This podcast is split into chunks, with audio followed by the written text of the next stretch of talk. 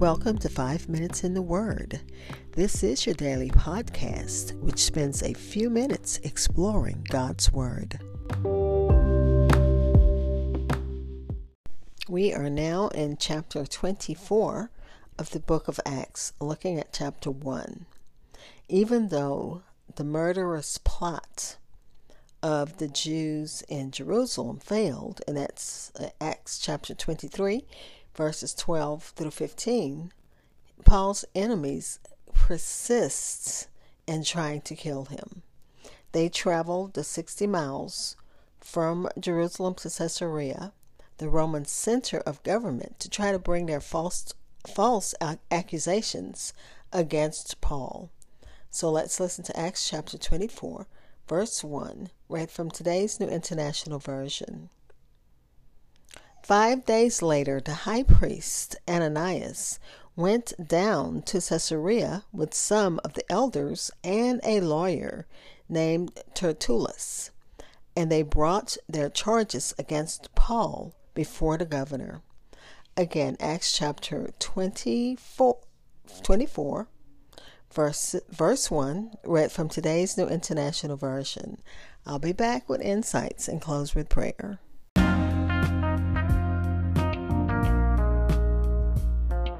Hi, this is Hope Scott, and I pray that you are enjoying my podcast. Stitcher listeners, you can listen, like, and follow on Pandora. Five Minutes in the Word is available on your favorite podcast apps, including Amazon Podcast, Apple Music, Spotify, and so many others. Please like and follow Five Minutes in the Word on Facebook and Twitter. Again, that's Acts chapter 24, verse 1, read from today's New International Version. Paul is now in Rome, which is where he wanted to be, and which is where uh, Jesus told him that he would be. And uh, according to the commentaries, and this is from uh, Life Application Study Bible, the next three chapters provide a look into, uh, look at an interesting trio of politicians. And we're going to start with Governor Felix in this chapter. Then we'll see Festus and Agrippa. All three were uh, at the top of their profession, holding significant offices in the Roman uh, regime, regime that dominated all their world. All three uh, were known as intelligent, effective leaders. All three came face to face with the gospel of Jesus Christ through the testimony of none other than Apostle Paul. And remember, uh, Jesus told him in the vision that he would speak to kings, and he is, is going to start in this chapter. And all three we will find out as we go through the end of chapter uh, the end of the book of Acts, which has 28 chapters, and we're in chapter 24, that all three rejected Christ as their Lord and Savior. So let's listen to what the commentary has to say. Commentaries have to say about verse 1 of chapter 24. After five days, Ananias the high priest descended from Jerusalem with the elders to Caesarea the high priest with elders and members of the Sanhedrin came down not merely as accusers, but uh, by the order of the chief captain, willingly, of their own accord, to vindicate themselves and their people, lest they should fall under the displeasure of the Roman government for encouraging pandemonium and riots. And we read in other places that that was not, they did not, uh, the Roman government did not put up with that. They liked peace.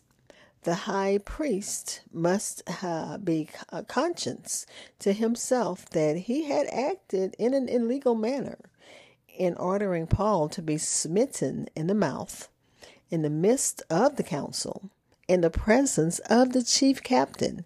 And of course, the captain wasn't Jewish, so he did not know what was going on. And if he had um, if it had not been for the captain and the soldiers, Paul would have been pulled to pieces in the council, as he would have been in the temple.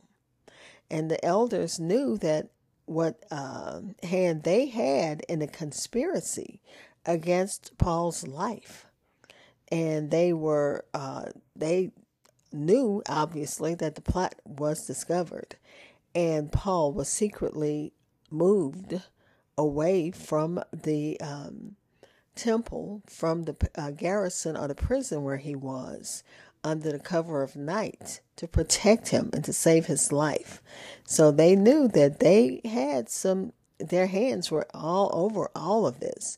But then we have to look at the hand of God who is controlling all and protecting Paul and making sure that he did uh, get away alive to Rome, which is where God wants him to be, to uh, spread the gospel.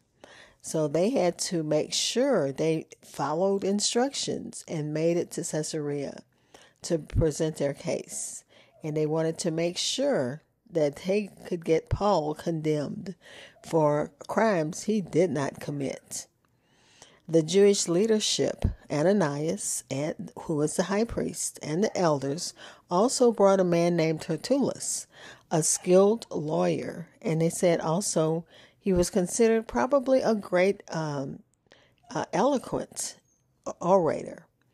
But they brought him to present their case before um, the Romans, you know, before the council, because he knew, well, before uh, Governor Felix, because he knew, or he might know, Roman or Greek language, or both, which the Jews did not know very well and they didn't understand as well, and that he was probably acquainted with all forms of Roman courts of judicature. Therefore, they took him with them to open and plead their case. They gave evidence to the governor against Paul, setting forth his crimes and declaring themselves as accusers. They appeared in the open court against Paul and accused him.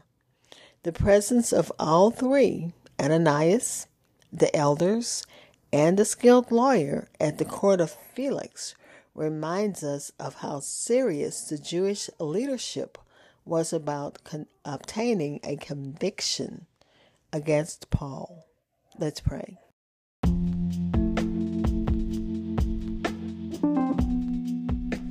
Father, as we do every day, we thank you for your word. We thank you, Father, for the Apostle Paul.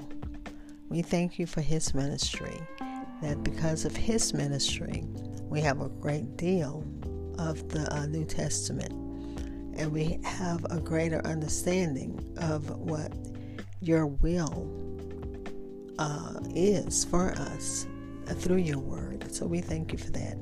Father, we're praying for those who need you in a special way so many needs, even as I think of the people whose names were called tonight in our um, women's ministry group. You know what their needs are, Father. You know what their names are.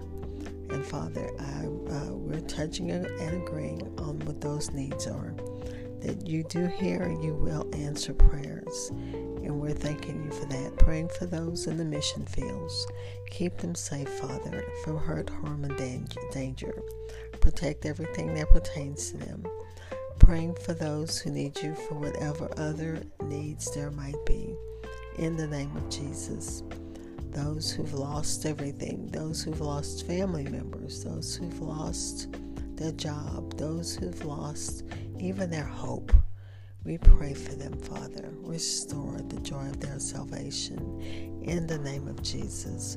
Restore what the locusts have eaten, eaten in the name of Jesus. Restore whatever has been taken from them 100 fold and even more in the name of Jesus. And bless God as you restore. And um, you said that you you you give blessings and you don't add curses to them. So we're praying and thanking you in advance for that promise. Amen.